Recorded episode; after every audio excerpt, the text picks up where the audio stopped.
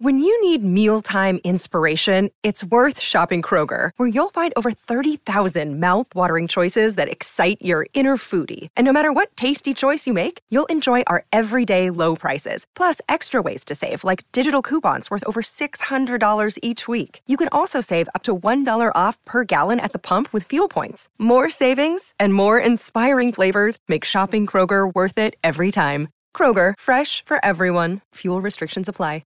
Another day is here, and you're ready for it. What to wear? Check. Breakfast, lunch, and dinner? Check.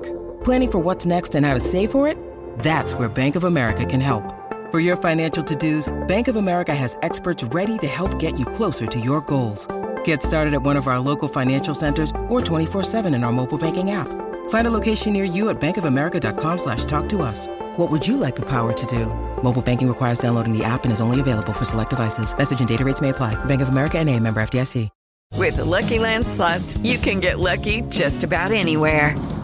This is your captain speaking. Uh, we've got clear runway and the weather's fine, but we're just going to circle up here a while and uh, get lucky. No, no, nothing like that. It's just these cash prizes add up quick. So I suggest you sit back, keep your tray table upright, and start getting lucky. Play for free at Lucky Land Slots dot com. Are you feeling lucky? No purchase necessary. Void where prohibited by law. eighteen plus terms and conditions apply. See website for details. Something tells me I'm into something good.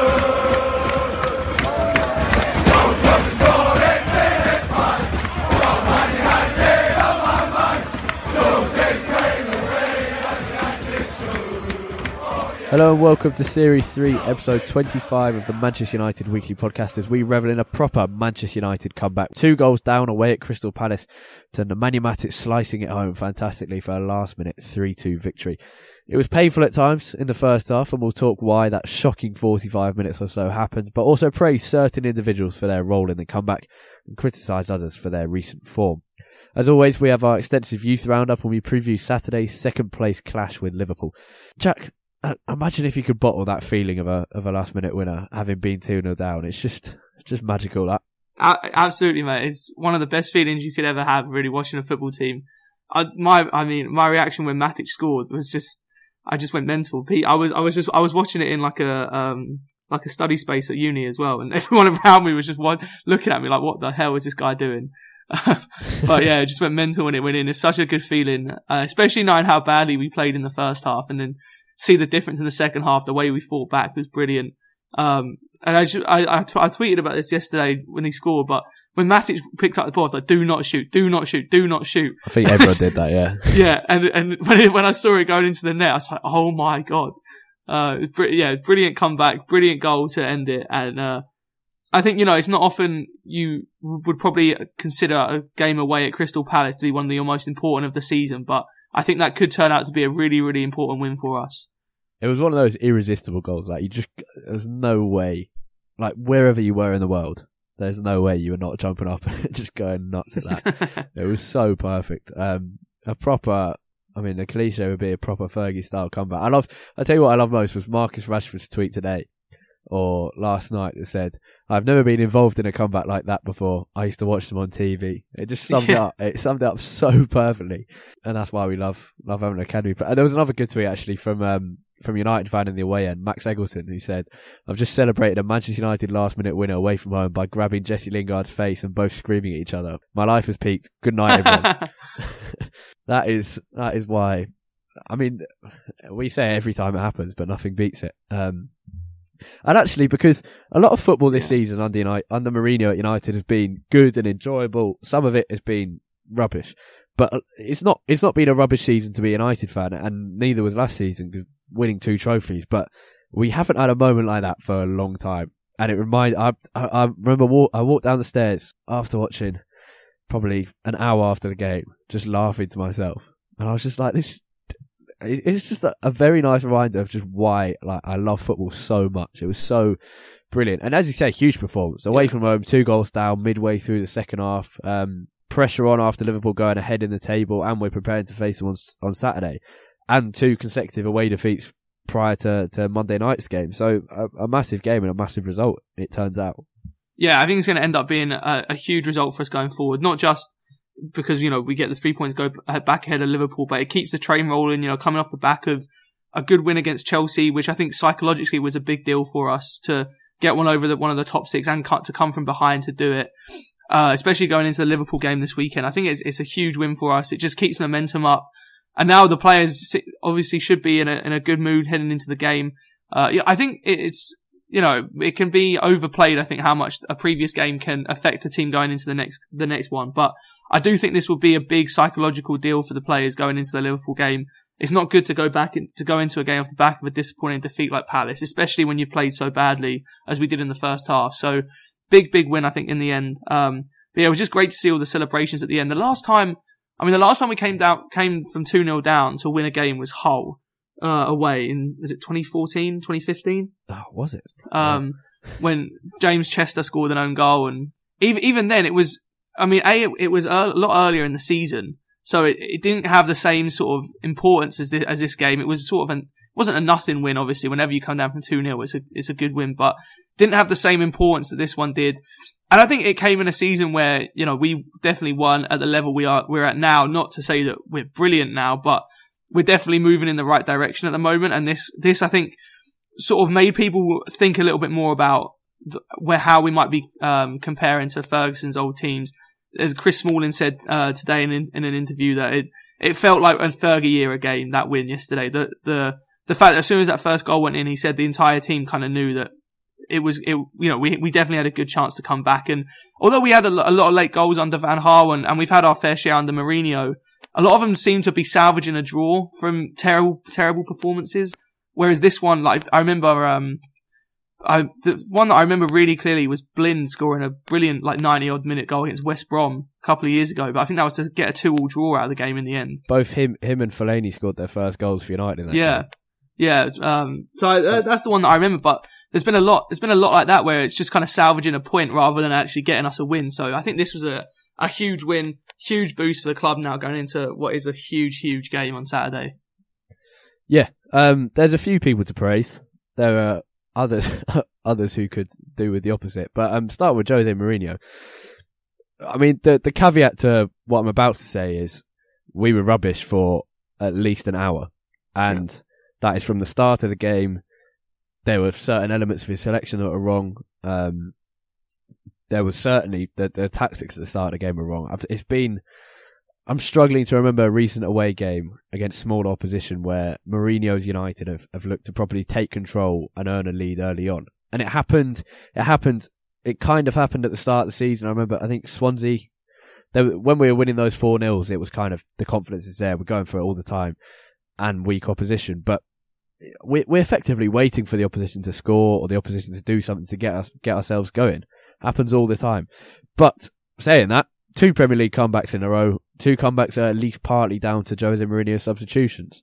Um, Juan Mata and Marcus Rashford had a huge impact on the game. Mata particularly, and, and has often been key in comebacks. I think he scored two against um, Leicester, which ended up being two two, yeah. but we were one nil down at one point, and Mata scored twice. Yeah, it's. I think you, you have to you have to criticise Mourinho for what was a horrific first half, and the tactics that we set up with were all wrong. And like you said, we. I can't remember the last time we went to an we went to an away game against what like against the smaller teams in the Premier League, and we actually dominated the game. E- even when we've played well and got good results against smaller teams away from home this season, it hasn't been us dominating the game. It's been us being clinical and taking our chances. Really, even even going back to that Swansea game at the start of the season, we were one nil up for seventy odd minutes, or, or it was a bit less than that. I think we scored near half time, but we were only one nil up for most of the game, and Swansea looked kind of dangerous, and we scored three goals in the last ten minutes. There haven't been any real performances I can remember where we've really taken the game over and completely dominated from start to finish away from home. And that needs to change because it's a worry that we keep getting put put into the same positions away from home. Um, but, like you said, credit to Mourinho one hundred percent for some brilliant substitutions and for really turning the game on its head. The, I mean, I, for me, a big thing was Mourinho making the first change at half-time.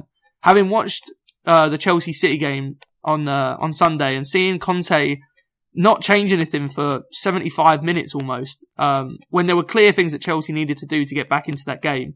The contrast was huge with Mourinho.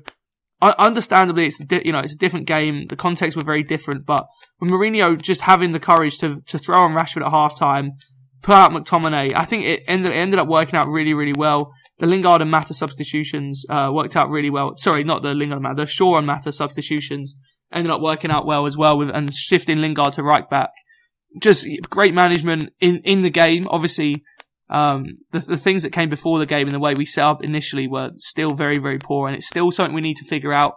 He still hasn't figured out where Sanchez is best in our team, um, who quite frankly has been awful so far in a Man United shirt. You know, I think we can't get past that.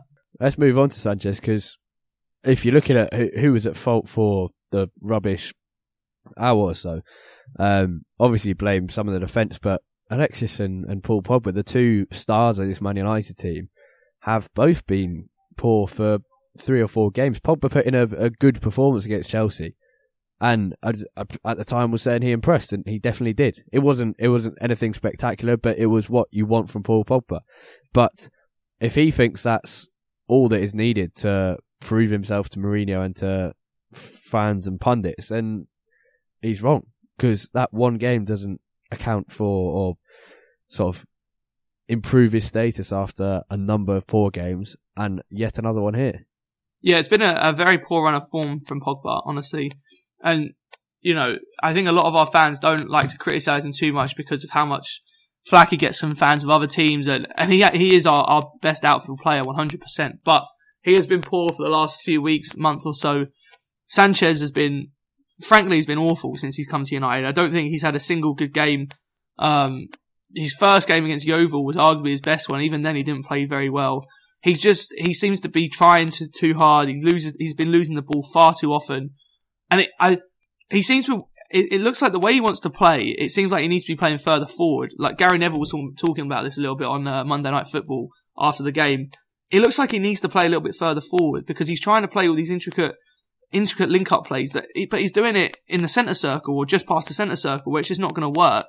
But the problem with that is, where do you then play him? Because if you play him on the left in the system we currently play, our wingers don't aren't playing further forward enough, and you can't really play him up front without dropping Lukaku, who's in probably the best form he's been in all season at United, uh, playing really well at the moment. So the problem then is, where do you play him? And he moved sort of behind the striker um, for parts of the game, and it still didn't look too great because he it was just still trying too hard, trying to do too many difficult things when the simple pass was on so many times. Um, and, and one of the only times really we got that sort of intricate link-up play around the box was the, the move that led to Lukaku's goal. Um, obviously Alexis almost was the one who, who, uh, finished that off, but that was probably our best move of the game and was one of the only times where Alexis picked up the ball nearer to the, um, nearer to the box and started playing that kind of link up play in the right sort of areas. So it's a real dilemma at the moment, I think, because for me, if we, if we're going to make the team play to Sanchez's strengths, we, we have to make other people worse by doing that. And it's the question of whether doing, making the team work for Sanchez is worth it being to the detriment of some of the other players around him. Yeah, I, I, the, the worrying thing is that Pogba was in his uh, supposed best position and Alexis was in his supposed best position yesterday, and yet neither of them performed against a, a poor team. And not only didn't perform against a poor team, when everyone else stepped up their games, you didn't really see the same thing from them. The the, the mm. one thing, even even when Sanchez is playing badly, the one thing you do get in, get from him is the the passes that go just straight through a team. And I think I probably saw three or four of them last night come off successfully. And probably fifteen didn't. he he lost he lost possession nineteen times in the first half. I'm sure you heard that on commentary, or or on Twitter. But he does he does do that, and I don't think anyone else in our side does that. So even when Sanchez is playing badly, he's adding something. And the same could be said for Pogba. Even when he's playing poorly, there, there's just occasional moments of of just breathtaking skill and, and contribution to the team. But he currently he's been a liability defensively. I, I don't think either of them are working hard enough, which is strange because when the rest of his teammates weren't working hard enough, Alexis looked good because he was, A, putting in more effort than than them in the first half, I think, for a lot of the time, and B, was encouraging them forward, encouraging them to, to do more. But then when everyone else... Well, I, th- up... I think one of the things with Alexis has always been that he works hard when he loses the ball, but he doesn't seem to work particularly hard when it's the team losing the ball or someone else. It's like he's all about making up for his own errors, but doesn't really contribute too much when it's someone else who's been losing the ball, and, and then he doesn't really help out defensively too much. It looks great because when he loses the ball and the focus is on him, he chases, he'll chase back fifty yards to try and win it back. But when it comes to defending as a team, when someone else loses the ball, then not so much. Yeah, definitely. I mean, there was one moment where Alexis ran half of the pitch just because he'd lost the ball at a corner, um, which I, I, I tell you, who he reminds me of is, is Rooney. For a good four or five years of Rooney's career, where he'd work incredibly hard to get the ball back when he lost yeah. it, occasionally stupidly, would shout at other people to come forward, and would have performances where he was being terrible, but just carry on doing the the things that are really hard to do, that is, those passes going straight through, that is, dribbling with the ball for for ages and ages, going across the entire the pitch until he loses it. Um, worrying comparisons with Rooney, but the quality in both of them is so obvious at other points, even in their rubbish games, that it just it has to be made mm. to work. But then, um. You mentioned Lukaku and, and him being in the way to Sanchez playing potentially at centre forward, and Lukaku's now consistently been one of United's best performances, best performers over the over the last two months, and I would argue is probably the the side's most important outfield player at the moment. Lukaku's undroppable at the moment with the way he's playing. I, he he's in the the best form he's been in all season. Not only has he managed to combine, uh, sorry, not only has he managed to improve his link-up play so much in the last two or three months. He's now combining that with finding the back of the net again. I think the the Chelsea game was was a big deal for him, massive confidence booster. Ended up, I mean, got a little, got quite lucky with his goal last night with a potential handball that wasn't spotted and a bit of a deflection on the shot, but he did well just to keep that ball alive and and uh, keep the chance going. He had a good game all round. He was probably our our best outfield player in the first half and didn't do much wrong in the second. He is in, in the for, best form of, of, of the season so far, and, and you can't drop him right now. Like you said, he probably is our most important outfield player at the moment in terms of not only his performances, but the um, the alternatives to him. The alternative at the moment is Alexis, but based on what we've seen from Alexis it, during his, what, just over a month as a United player, you would say that he's probably not going to offer any more than Lukaku has done. Lukaku's been scoring more, his general play has been better, he's not been losing the ball as much, and I, I just think Lukaku's been very, very good recently, and I don't think that we should make him and the rest of the, the players around him worse off just to try and accommodate Alexis. Um, it the, the tough thing with Alexis is he's played so many different roles and different positions for Arsenal, and he did and he did well in pretty much all of them. And although that's great, it's actually making it difficult now because he's been tried in two or three different roles at United, and none of them have worked. But now it's tough to actually know where his best position is. Is it on the left where He he initially started at Arsenal, and most people think it is his best position. But his best goal-scoring form at Arsenal came when he was playing down the centre, whether that was as an actual centre forward or just behind the striker. So do we play him there? But when we've tried him in behind the striker, it hasn't really worked, and we can't really play him at striker at the moment because of how well Lukaku's playing. So it is a real dilemma at the moment, and I mean, I think Gary Neville was right on the Monday Night Football last night that if Alexis Sanchez wasn't called Alexis Sanchez, he would be getting dropped for the Liverpool game. Yeah, definitely. Because not only that, not only is he playing poorly, but there are alternatives to him. Yeah, if it was Martial or Rashford playing, putting in the performances he's put in in the last month, then they would not be getting well, a look at the team at all. Neither of them would have got this far at all. They would, they, they wouldn't have been playing against Palace. They wouldn't have been playing against Chelsea. Um, yeah, is that wrong? I, I don't really think so. No, because he's a big signing. You've got to be patient, and if he, if if the right position is found, and if that quality is got, then it's a It's more important to the side than than trying him out in various positions is detrimental to the side. Yeah, it, it takes with players players like that. It takes one one moment of brilliance to make it all worth it. We saw it with, with Rooney so many times over over the years, where he'd have an absolute stinker, but he'd pop up at the end of the game with an amazing moment. That that Rooney's bicycle kick against Man yeah. City is a great example. He's admitted that's probably one of his worst games he's ever played for United. But does anyone remember that? No, because he pulls out that magical moment, and that's the kind of thing that you're looking for with someone like Alexis. You play him because of his potential to make one of those moments happen, and it's just not it's just not coming about at the moment. But I don't necessarily think it's wrong that he's not getting dropped, but it needs to be sorted out yeah, and, and quickly I mean, exactly what his role is in this team. He was partly signed because he could play in the Champions League, and that is now coming up, and he's he's not not even ready to, to make an impact yet. Yeah. I'm saying that he could now score a hat trick against Liverpool. Such, such is the, the nature of a player like him. Um, the Nemanja Matic, fantastic goal. Another good performance in the best few weeks we've had for probably since October, September. Um, just doing his job to perfection alongside players who are not. I, I've been really, really impressed with Matic. I mean, for most of the season, to be fair, but I think he had a he had a bit of a drop-off over the Christmas period and January, like uh, most of our team did. But last few weeks, he has been brilliant again.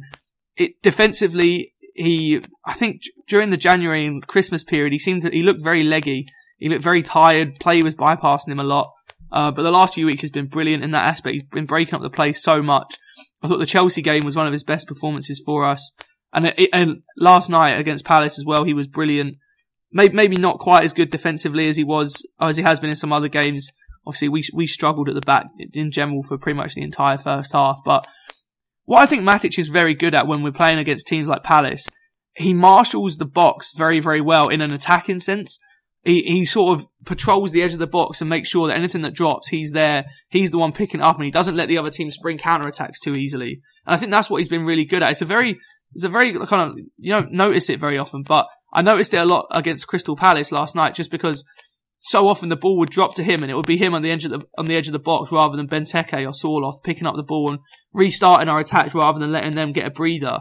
Um, he, he's just been brilliant the last few weeks, and I think if we're looking at the season as a whole, he's been an, an excellent signing. Moving back to negatives, Chris Smalling and Victor Lindelof as a centre-back partnership. I mean, Mourinho gave Mourinho was offered the chance to name his man of the match for the the official Premier League man of the match, and somehow gave Chris Smalling, who admittedly scored a brilliant header, not an easy header that, and got United back into the game. But his contributions in defence in the first half um, were.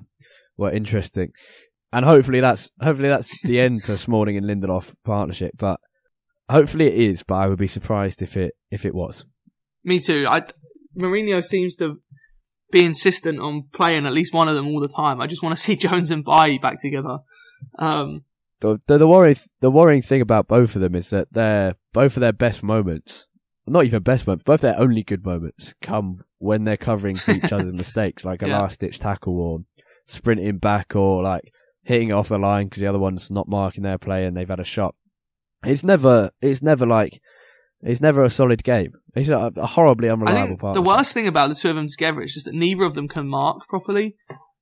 Physically, they're all right. Smalling physically is very good. He's what, six foot five. He's pretty good in the air. He's very quick. He's strong. He just, he, he can't mark. And so often, especially from crosses, we seem to concede so many goals and so many chances from crosses. Smalling just doesn't pick up his man. And it seems to happen so, so, so often. You know, the, the brilliant De Gea save last night all came from that. Smalling wasn't close enough to Benteke. They seem to get dragged out into sort of a no man's land where they're just caught ball watching and guarding the front post when there's no one actually there. So th- there's that for starters. On the ball, Smalling, I mean, he's improved a little bit, but he, he's, he doesn't have, it's not like we're, uh, it's like a John Stones kind of situation where maybe you'll sacrifice a little bit of the defensive mishaps if he's great on the ball, but Smalling isn't great on the ball. And although Lindelof is better on the ball than Smalling, he's arguably a worse defender. They just seem to not be communicating properly. I mean, Lindelof has improved since the start of the season where he was atrocious.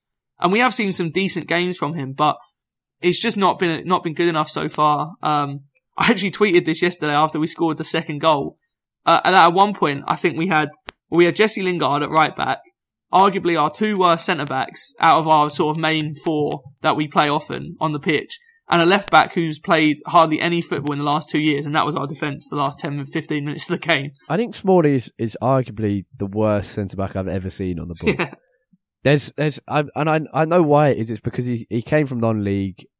Roy Hodgson gave him his, his professional chance at Fulham, and then United signed him, and he's had some very good games. He had a great season under Van Gaal, et cetera, et cetera, but he's never learnt that technical ability on the ball.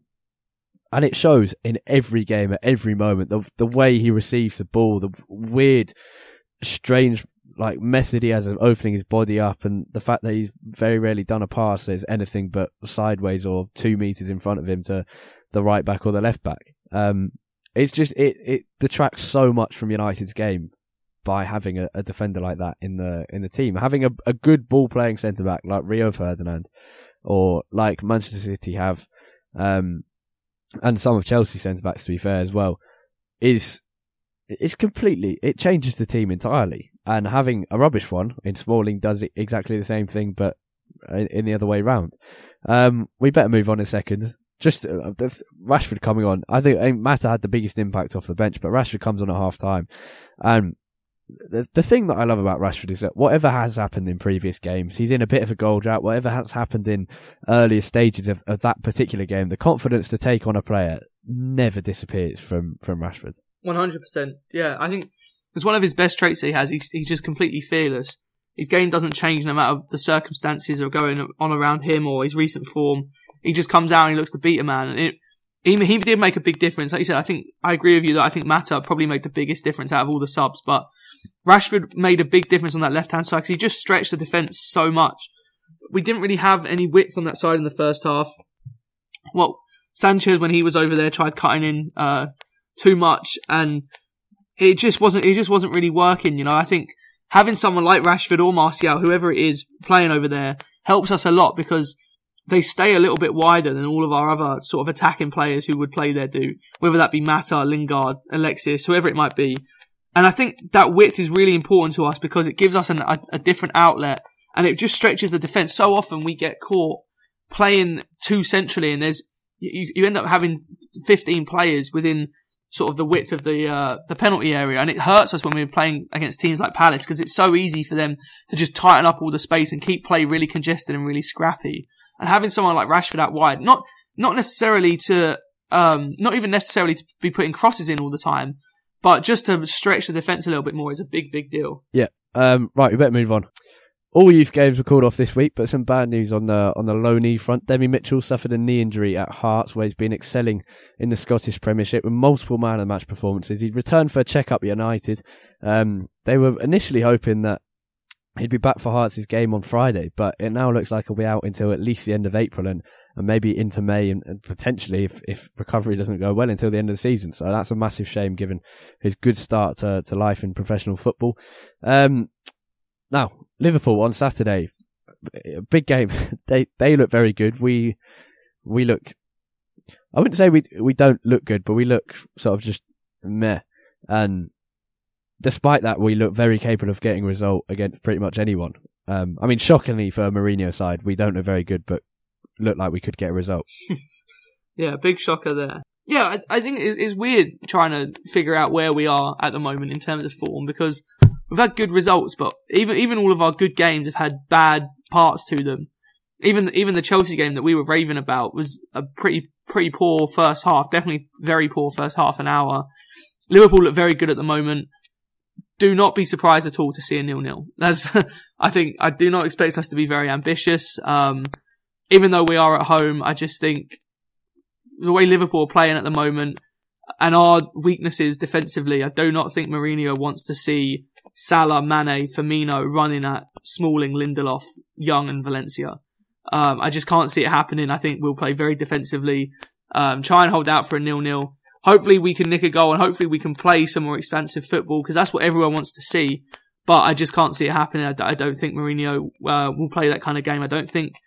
I don't think at the moment he feels that we can go toe to toe with Liverpool. Not in the sense that they're a better team than us. I just think in terms of the styles of the two teams, I don't think he feels that we can deal with them on the counter attack, and we can't really give them that opportunity to hit us on the break. Yeah, wouldn't be surprised with that. In terms of in terms of the midfield and the formation, we've spoken about Sanchez, that's tricky, but Scott McTominay had a had a rough forty-five minutes against Palace, um, which is expected. I mean, he's going to have that at some point and got it out of the way. He might have it again. Don't really care. He's developing. He's developing really, really well. He can have he can have a few performances like that as long as uh, the end product is good. But do you think he'll he'll be starting against Liverpool? I do. Yeah, I think Mourinho trusts him enough that one bad forty-five minutes isn't isn't going to break Mourinho's faith in him. We've seen Mourinho uh, lose faith in players over smaller than that. Remember, you know, Mkhitaryan when he first came to United, when he had an awful first half an hour or so against Man City, gets brought off and didn't didn't get a look in for the next two months. But I think McTominay's earned Mourinho's trust enough that he, he should come back in. May, may, maybe he'll drop uh, drop down to the bench, but I think that would be more likely if Herrera was still fit. Um, if, now that he's out after the Sevilla game, I expect McTominay to come back in because I think Mourinho does want to try and persist with this four three three to try and get the best out of Pogba, and I think he feels that with Matic and McTominay both in the both in the side, we should be able to to deal with Liverpool's attack a little bit better. A lot of Liverpool stuff comes through the heart of sort of the, the heart of the pitch, if not the heart of their midfield, kind of balls into the feet of uh, Firmino, Salah, Mane, um, from from midfield and the back, and then those, those three linking off each other. So I think he'll want Matic and McTominay in there just to have that a bit more solidity in midfield, um, and then allow Pogba to play in his favoured position. Yeah, prediction. You heard it here first, nil-nil. I always go into this thinking, oh, I'll be confident, and then and then think about it for roughly fifteen seconds and realise that I'm I'm not confident at all. But weirdly, Liverpool is a game, any Manchester derby, even when City were, until they started challenging for the Premier League title, you always went into the Manchester derby thinking this is this is tricky. I don't think I've ever gone into a derby confident, whereas no matter how good Liverpool are, no matter how rubbish we are, I remember going into, we won to David Moyes, I still went in confident. I've I've no idea why, but that's just how it is. So I'm gonna I'm gonna go two one United. You you probably won't be checking back to see who got that prediction right, because I, my predictions haven't been great this season. Anyway, thank you as always for listening to the Manchester United Weekly Podcast. We'll be back with two episodes next week, and the first should be a long and detailed special on the atmosphere at Old Trafford for our one hundredth episode. This is number ninety-nine. The next one is one hundred. We're hoping that'll be the special on, on the atmosphere. We'll we'll see how everything goes on that. But we've spoken to a number of people. We've spoken to Andy Mitten, founder of United We Stand, someone from a big United Songs account on Twitter. Should be speaking to someone from the Manchester United Supporters Trust, and to Barney Chilton, who founded Red News, the other big United fanzine, and a couple of other people. So hopefully that will all be recorded, edited, and done for one hundredth episode. If it's not, then it'll be one hundred first. We can make that the special one instead. Um, if you want more from us in the build-up to the Liverpool game and in the in the aftermath of the Liverpool game, you can follow Jack on Twitter at, at U T D Tait, T A I T. And you can follow me at, at Harry Robinson sixty-four, and the podcast itself at, at U T D Weekly Pod. That's P O D at the end there. Cheers for listening. Have a great week. Goodbye.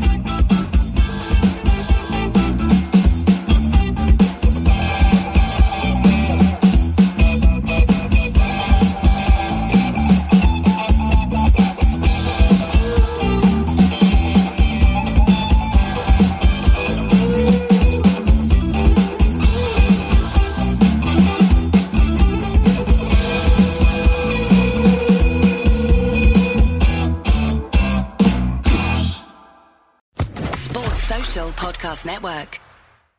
It is Ryan here, and I have a question for you. What do you do when you win? Like, are you a fist pumper, a woohooer, a hand clapper, a high fiver? I kind of like the high five, but if you want to hone in on those winning moves, check out Chumba Casino. At chumba casino dot com, choose from hundreds of social casino style games for your chance to redeem serious cash prizes. There are new game releases weekly, plus free daily bonuses. So don't wait. Start having the most fun ever at chumba casino dot com. No purchase necessary. V G W Group. Void where prohibited by law. See terms and conditions. eighteen plus.